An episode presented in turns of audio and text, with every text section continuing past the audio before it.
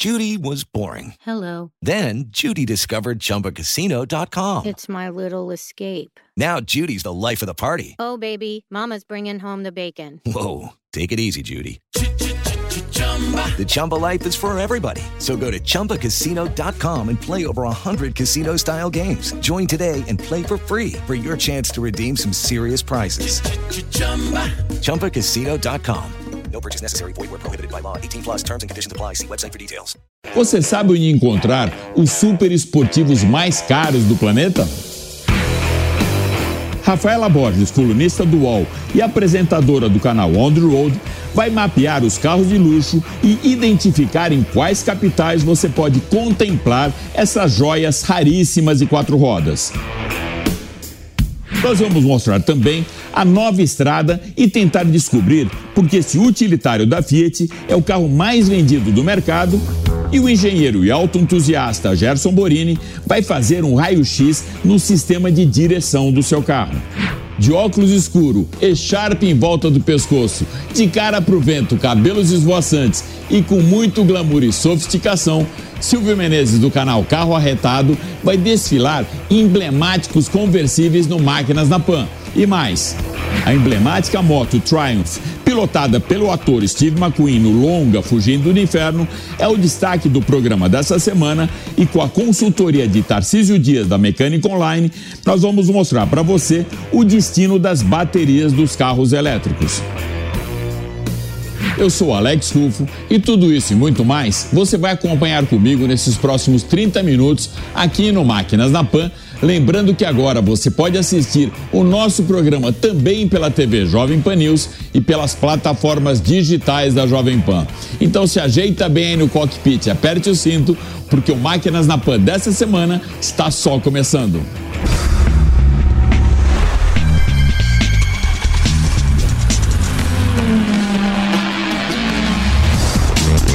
Máquinas na Pan. Para darmos a largada no Máquinas na Pan dessa semana, muito luxo e esportividade. Você sabe onde encontrar os super esportivos mais caros do planeta? A colunista do UOL, Rafaela Borges, fez um mapeamento do luxo nas principais capitais do mundo e vai mostrar tudo agora aqui pra gente. As capitais mundiais dos supercarros são óbvias, mas tem um ou outro nome que pode ser uma surpresa para você. E eu vou começar pela maior surpresa: Atlanta, na Geórgia, Estados Unidos. Em uma região da cidade chamada Buckhead, fica ao norte da cidade, uma área com muitos condomínios de luxo, casas de luxo, você encontra uma infinidade de supercarros, alguns tradicionais, supercarros de fábrica, mas muitos preparados, porque Atlanta tem uma cultura de preparação automotiva impressionante. Então são carros assim de outro mundo, aquela coisa exclusiva que enche os olhos de quem passa por ali.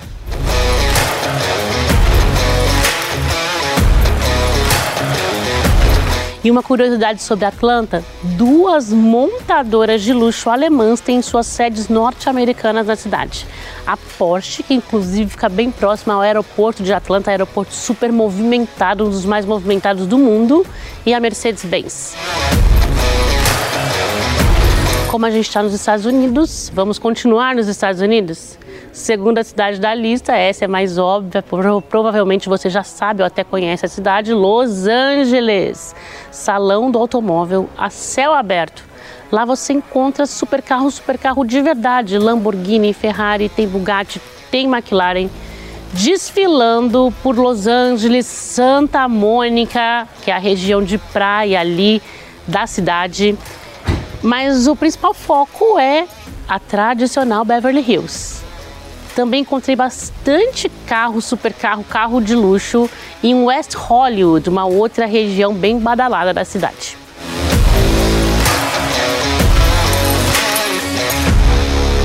Terceira da lista. Isso talvez você não saiba. Londres não é apenas uma capital mundial dos supercarros. Ela é talvez a capital mundial dos supercarros. Em 2019, o estudo apontou que Londres foi a cidade mais tagueada no Instagram quando as fotos e vídeos eram de superesportivos. Principais locais em que você encontra esses supercarros: região no entorno do Hyde Park, Knightsbridge, principalmente, Belgravia, que fica bem ao lado, e Mayfair, um dos bairros mais tradicionais de Londres.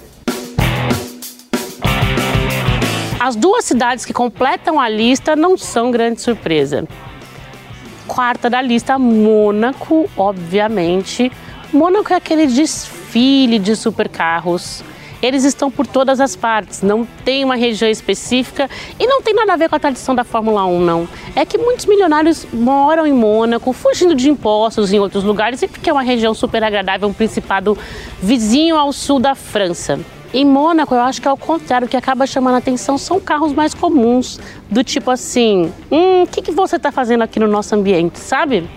A mesma coisa a gente pode falar de Dubai outro local que atrai muitas pessoas endinheiradas do mundo. Muitos ingleses moram lá, suíços, gente do mundo inteiro, atletas, empresários. E lá, supercarro é item de série. Você encontra por toda a Dubai, nas estradas, nos arredores também. É um local para quem gosta de carro salão do automóvel livre sem necessidade de pagar ingresso. Mas ó, cuidado, dependendo do lugar que você vá, um suco de laranja pode custar 80 dólares.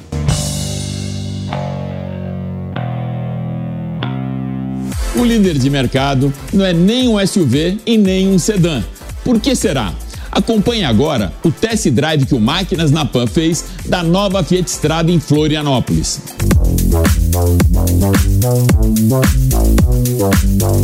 Nova Estrada. O que tem de novo na verdade? A versão que a gente já testou aqui para o Máquinas da Pan era 1.3, motor 1.3 aspirado, e essa versão aqui, que ela sai uh, com a Ultra e também com a Range, é motor 1.0 turbo. Essa é a grande novidade, um motor de 200 Nm de torque, que dá aproximadamente 20 kg-força. A suspensão dianteira é McPherson na parte traseira eixo rígido, na frente disco, ou seja, freio a disco, e na parte traseira, no eixo traseiro, uh, freio a tambor. Eu tenho visto nos últimos lançamentos carros, ou seja, desse segmento, nessa faixa, usando muito realmente tambor atrás, o que não faz muita diferença, ou seja, acaba economizando um pouco, o carro fica com um custo mais baixo, sem a necessidade de ter um disco na traseira. São três cilindros, ah, quatro válvulas por cilindro, então um motor de 12 válvulas.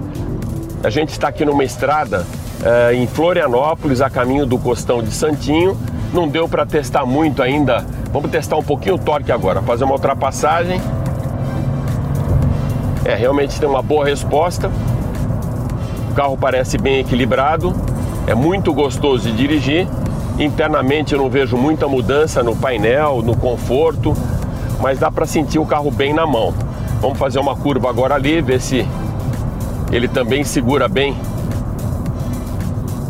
a curva. O câmbio é um CVT de 7 velocidades. As passagens são bem suaves, como vocês sabem, né? Uma simulação de passagem de marcha, já que ele é um, que é um CVT.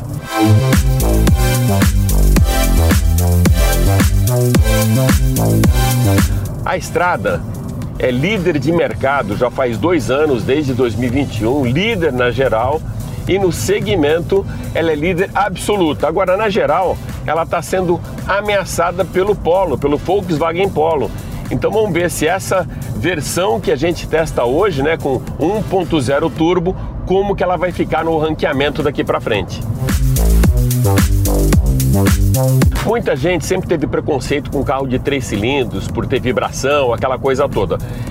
Nessa versão aqui, esse motor e na verdade não só desse, né? Mas os novos motores três cilindros, desde que a gente começou a ver um downsizing de motores, isso já faz algum tempo, hoje é muito bem equilibrado, a gente não percebe essa vibração, além de um excelente conforto acústico. Porque quando você pega uma estrada, é importante não só ter o conforto a dirigir, ter o conforto visual também, né? Quando você tem o teto solar mais gostoso ainda, mas o conforto ao dirigir, principalmente quando você tem um carro que não transmite todas as irregularidades do terreno para dentro da cabine. E aqui essa nossa viagem ela acaba sendo extremamente confortável.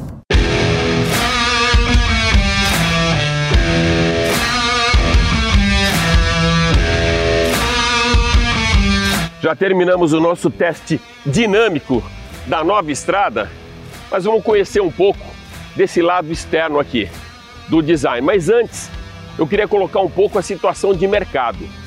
As picapes tiveram um crescimento muito grande nos últimos oito anos. Em 2015, tinha 12% de participação de mercado das picapes. Hoje, a gente tem 18%, praticamente quase 20%, ou seja, um quinto do mercado. Para cada cinco carros vendidos, um hoje é uma picape. O que mostra muitos, mostram muitos lançamentos que a gente tem feito aqui no Máquinas na Pan mesmo, mostrando essa evolução dos utilitários. A nova estrada, ela chegou em duas novas versões, Ultra e Ranch. A Ultra mais para uso nas ruas, ou seja, mais para mobilidade urbana, e a Ranch com atributos mais para o campo, para o off-road. Já na frente, a gente percebe uma musculatura maior do que a versão anterior. Ela está com os ombros mais largos, uma nova grade frontal. Nessa versão aqui que é a Ultra, o Fiat escurecido, tem uma linha vermelha aqui que traz um caráter mais esportivo também.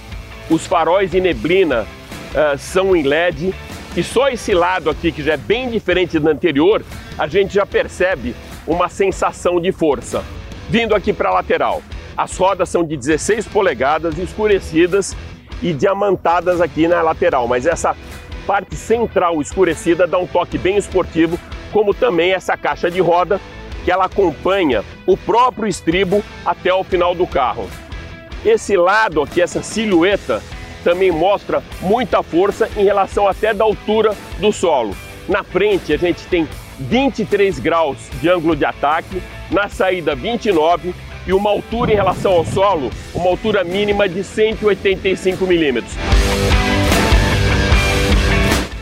1.0 turbo, 130 cavalos no etanol e 125 cavalos na gasolina, com 200 Nm de torque que a gente pôde perceber muito bem essa força, né? Esse torque numa retomada de velocidade que a gente fez na estrada e o nosso test drive, a apresentação da nova Fiat Strada fica por aqui, mas continua ligado que tem muita coisa legal ainda no Máquinas na Pan dessa semana.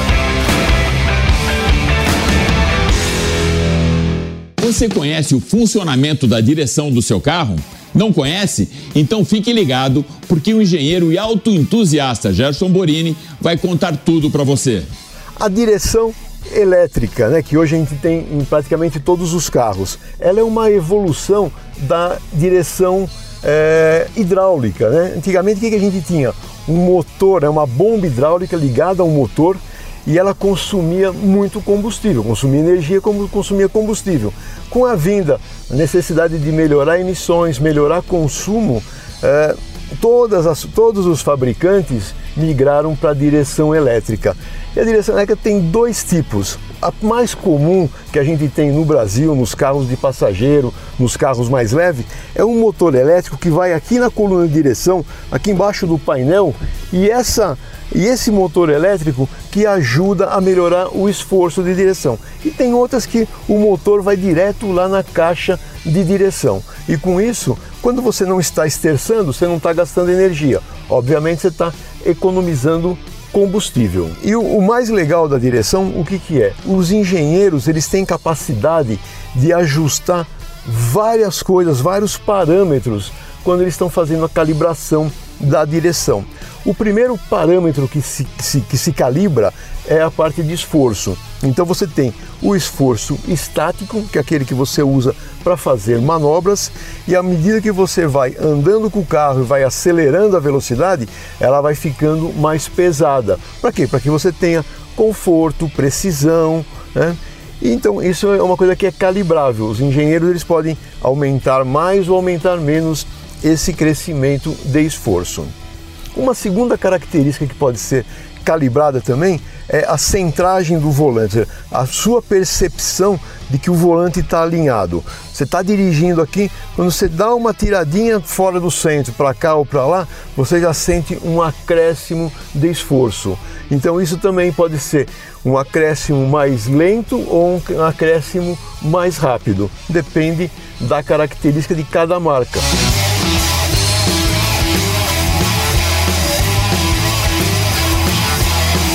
Outra característica que é calibrável também é o retorno ativo do volante. Aquilo que quando você faz uma curva, né, uma esquina, você solta o volante e o volante volta sozinho. Tem carros que voltam mais rápido, mais devagar. Então também isso é outra coisa que os engenheiros calibram e normalmente eles fazem com que, com que o sistema retorne o volante até ele estar alinhado, sem passar muito do centro. Senão ele volta a ser uma direção hidráulica ou mecânica que você ficava com o carro meio sambando para lá e para cá. E uma coisa muito bacana que a direção elétrica trouxe para os carros, quando você tem aquele pneu um pouquinho desbalanceado, o que, que acontecia antigamente? O volante vinha dando meio que aquela vibração, o chamado chime do volante, né? que ele vinha vibrando um pouco. O sistema elétrico hoje ele consegue absorver até 100, 150 gramas de desbalanceamento nos pneus dianteiros sem que o volante fique vibrando. Com a introdução da, da direção elétrica, vários outros sistemas do carro foram possíveis ser introduzidos. Um deles é aquele que mantém o teu carro na faixa, ele lê as faixas, então tem carro que tem um radar aqui em cima, outros lá na frente, que lê as faixas da pista e te mantém no centro da faixa. E se você começa a desviar dessa faixa sem dar a seta, ele corrige o carro e traz de volta. E outro sistema que também foi possível ser introduzido nos carros com o EPS, que é a direção elétrica, é a manobra automática, ou seja, o estacionamento automático, tanto em vagas paralelas quanto transversais. Aquele esterço automático que o volante faz quando você está fazendo a manobra, é a EPS que faz isso daí. Símbolo de esportividade, glamour e sofisticação, o carro conversível já fez parte de uma geração que preferia colocar a cara no vento e curtir a vida a céu aberto. Para trazer todos esses ícones que marcaram uma época na indústria automotiva, nós convidamos Silvio Menezes, do canal Carro Arretado, para desfilar o seu conversível aqui no Máquinas na Pan. Meu amigo Alex Rufo, prazer falar com você mais uma vez e a turma que tá ligada no Máquinas na Pan. Hoje eu tô falando aqui, ó, do balneário de Casa Caiada em Olinda, Pernambuco, para bater um papo aqui, conversar um pouquinho sobre carro conversível. Qual pirralho da minha geração não sonhou em ter, ou pelo menos dar uma voltinha no Escort XR3, ou mesmo no Cadete GSI, aquele carro que tinha um painel digital. Então, rapaz, esses daí foram os dois grandes nomes da minha época. Claro, nos anos 90, com a abertura da importação, aí o Brasil recebeu uma enxurrada de bons carros, inclusive conversíveis, né? Estou falando aqui, as marcas convencionais nunca investiram tanto, não é? Como a gente poderia imaginar ou como a gente desejava, mas elas até que deram uma pincelada, né? Eu queria só lembrar que Hoje, praticamente nenhuma delas oferece esse carro aí, eu digo, a um preço acessível. A exceção, a exceção fica realmente a critério da Chevrolet, que ela tem o Camaro, mas as outras, basicamente nenhuma. Né? A exceção aí realmente fica por conta das alemãs, que essas sim continuam oferecendo carros exclusivos, carros especiais. Então, se você quiser um carro conversível hoje, você vai ter que preparar uma boa grana Estou falando aqui carro acima de 400 mil reais para você ter na garagem um carro conversível, seja ele da Audi, da Mercedes, da BMW, da própria Porsche, né? Daí para cima. Então, esse é o cenário brasileiro. Agora, no passado a gente teve, né? A própria Fiat lançou esse aqui, ó, o 500 Cabriolet como o conversível mais barato do Brasil na época. Depois deixou de trazer esse carro. Né? A gente viu algumas tentativas aí de outras marcas, a Peugeot, por exemplo, sempre foi uma marca muito boa em oferecer carros conversíveis. Eu digo lá atrás, desde o Peugeot 206cc, que é um compacto bem bonitinho mesmo, bem bonitinho com a capota rígida, que inclusive foi desenhado ali pelos estúdios Pininfarina, que é uma grande referência quando a gente fala em estudo, em estúdio automotivo, em desenho de carro, né? A Renault também chegou a vender aqui no Brasil um Megane é, conversível, carro também muito bonito, muito interessante. E eu diria que basicamente foram essas daí. A Volkswagen trouxe o Els, também mais à frente, mas são carros realmente de números pífios, números é, bastante discretos e que vieram para atender um público muito específico, mas que estão disponíveis hoje aí no mercado de usados. Então, o que é que eu diria?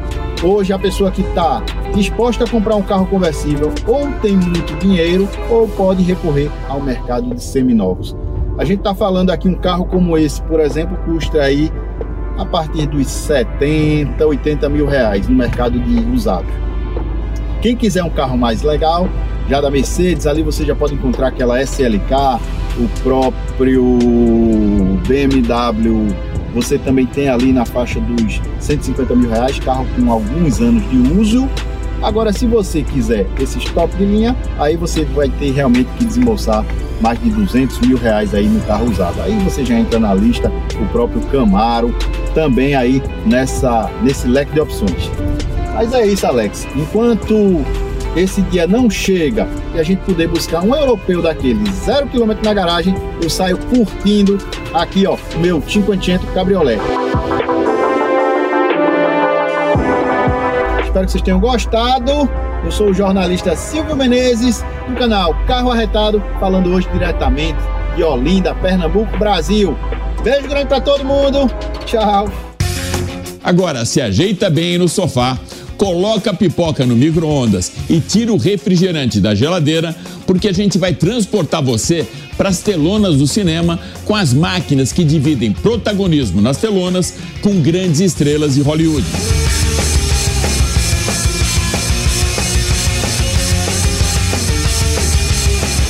Em Fugindo do Inferno, prisioneiros aliados dos Estados Unidos tentam fugir de um campo alemão durante a Segunda Guerra Mundial. E Steve McQueen rouba a cena e uma moto também dos alemães para, de forma espetacular, promover um dos takes mais emblemáticos do filme. A bordo de uma Triumph TR-6 Trophy, o ator que sempre dispensou dublês nas cenas de ação tenta saltar sobre uma cerca de fronteira entre Alemanha e Suíça, mas termina todo enrolado com a moto na cerca de arame farpado. Atualmente, a moto da Triumph que mais representa que foi utilizada por Steve McQueen no filme dirigido por Johnny Sturgis é a Scrambler 1200XE.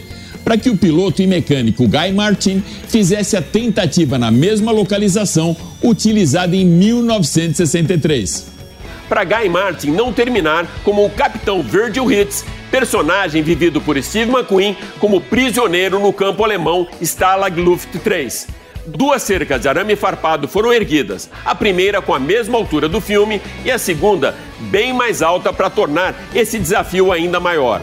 Para aumentar um pouco a pressão para cima de Martin, o ator John Layton, que interpretou o tenente Billy Dix no filme, compareceu ao set de filmagem para acompanhar essa recriação do icônico salto que aconteceu 57 anos atrás. Guy Martin vai para sua primeira tentativa com a altura original da cerca e executa o salto com perfeição. O mesmo acontece durante o maior desafio, com a cerca bem mais alta.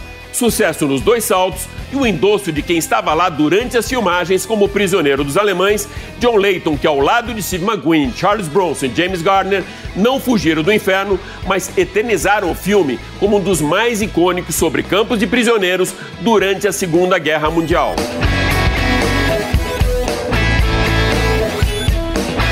E para você, que não é nem um artista de Hollywood, muito menos um prisioneiro de guerra, a gente vai mostrar agora a Triumph 1200XE, que pode proporcionar momentos bem mais agradáveis do que aqueles saltos por cima de cerca de arame farpado. A Scrambler 1200XE vem equipada com motor de 1.200 cilindradas, 8 válvulas, 2 cilindros e despeja sua potência máxima de 90 cavalos a 7.400 rotações por minuto. A transmissão é de 6 marchas com embreagem de discos múltiplos banhada a óleo. O quadro é tubular com berço de alumínio e o freio dianteiro é disco duplo com pinças radiais de 4 pistões Brembo. O pacote tecnológico é bem maior do que aquele que Steve McQueen dispunha na TR6 Trophy de 63. Freios ABS, controle de tração comutável, ride-by-wire, cinco modos de pilotagem e embreagem com auxílio de torque.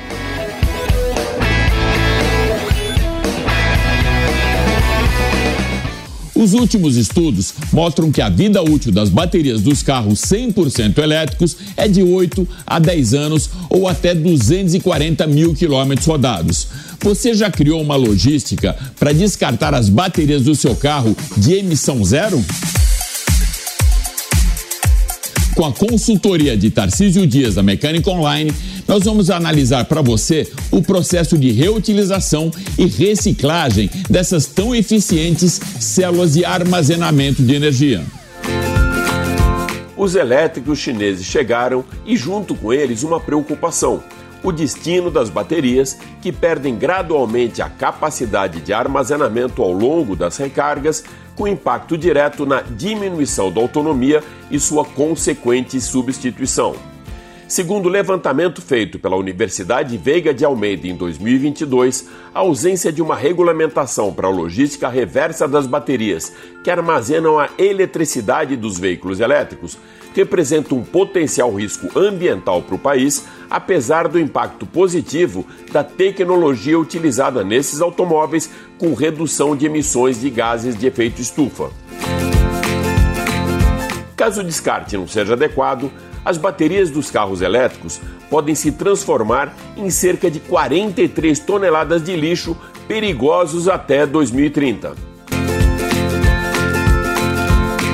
Embora o crescimento desses veículos seja cada vez mais pronunciado no Brasil e no mundo, nem todos os impactos ambientais são potencialmente positivos.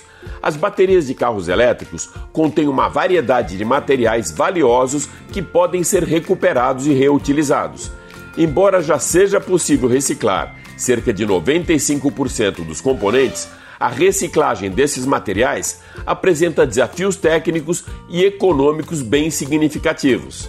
Dependendo do uso, a duração de uma bateria de lítio-íon em carro elétrico é de aproximadamente 8 a 10 anos, ou cerca de 160 mil a 240 mil quilômetros rodados. A partir daí, a perda de autonomia do veículo é expressiva, uma vez que a bateria sofre uma redução da sua capacidade de armazenar energia. Comparando com o telefone celular, a bateria dos elétricos não deixará de funcionar completamente após a sua vida útil. Em vez disso, sua capacidade de armazenamento energético diminuirá gradualmente, o que significa que o carro elétrico terá menos alcance com uma carga completa, ou seja, menor autonomia, assim como acontece com a bateria do seu celular ao passar dos anos. Os veículos elétricos atuais apresentam principalmente baterias de íons de lítio e polímeros de lítio devido à densidade de energia relativamente maior em comparação com o peso. Essas baterias geralmente são compostas por várias células conectadas em série ou paralelo para fornecer a tensão e capacidade desejadas. Uma bateria de lítio só possui 7% do mineral. O mais adequado seria chamar de bateria de grafite e cobre, mas pelo fato do lítio ser a parte vital do seu funcionamento, convencionou-se como bateria de íons lítio. Usar novamente as baterias e reciclar os materiais quando estão no fim de sua vida é uma maneira importante de proteger o meio ambiente e também promover a sustentabilidade global. Isso faz parte da economia circular, que é uma forma de usar os recursos de modo mais eficiente. Cada vez mais, a reciclagem e reuso das baterias estão se tornando importantes em projetos de desenvolvimento tecnológico, recebendo financiamento e criando indústrias especializadas na área. O processo de reciclagem de baterias de carros elétricos varia dependendo do tipo da bateria e da tecnologia utilizada. No entanto, geralmente envolve várias etapas. As baterias são desmontadas e as células individuais são removidas, depois trituradas, para quebrar as conexões entre materiais e dividir os componentes, que são separados em diferentes frações com base em suas propriedades físicas e químicas. A partir daí, o processo entra na fase de purificação, onde impurezas são removidas. E, finalmente, a recuperação de metais como lítio, cobalto, níquel e alumínio, que são recuperados e refinados para reutilização na produção de novas baterias. Para especialistas, é preciso a realização de debates e regulamentações para o aumento do fluxo da logística reversa de baterias dos carros elétricos. Como os veículos elétricos são relativamente novos no mercado automotivo, apenas um pequeno número deles se aproximam do final de sua vida útil. Como resultado, poucas baterias pós-uso de veículos elétricos estão disponíveis para reciclagem. No entanto, conforme os veículos elétricos se tornam cada vez mais comuns, o mercado de reciclagem de baterias pode se expandir. A reciclagem de baterias evitaria que materiais perigosos entrassem no fluxo de resíduos, tanto no final de sua vida útil quanto durante sua produção. É isso aí. O Máquinas na Pan dessa semana fica por aqui, mas vale lembrar que você pode acompanhar toda a nossa programação em vídeo pela TV Jovem Pan News e pelas plataformas digitais da Jovem Pan. Super obrigado pela sua audiência e até a próxima. Valeu!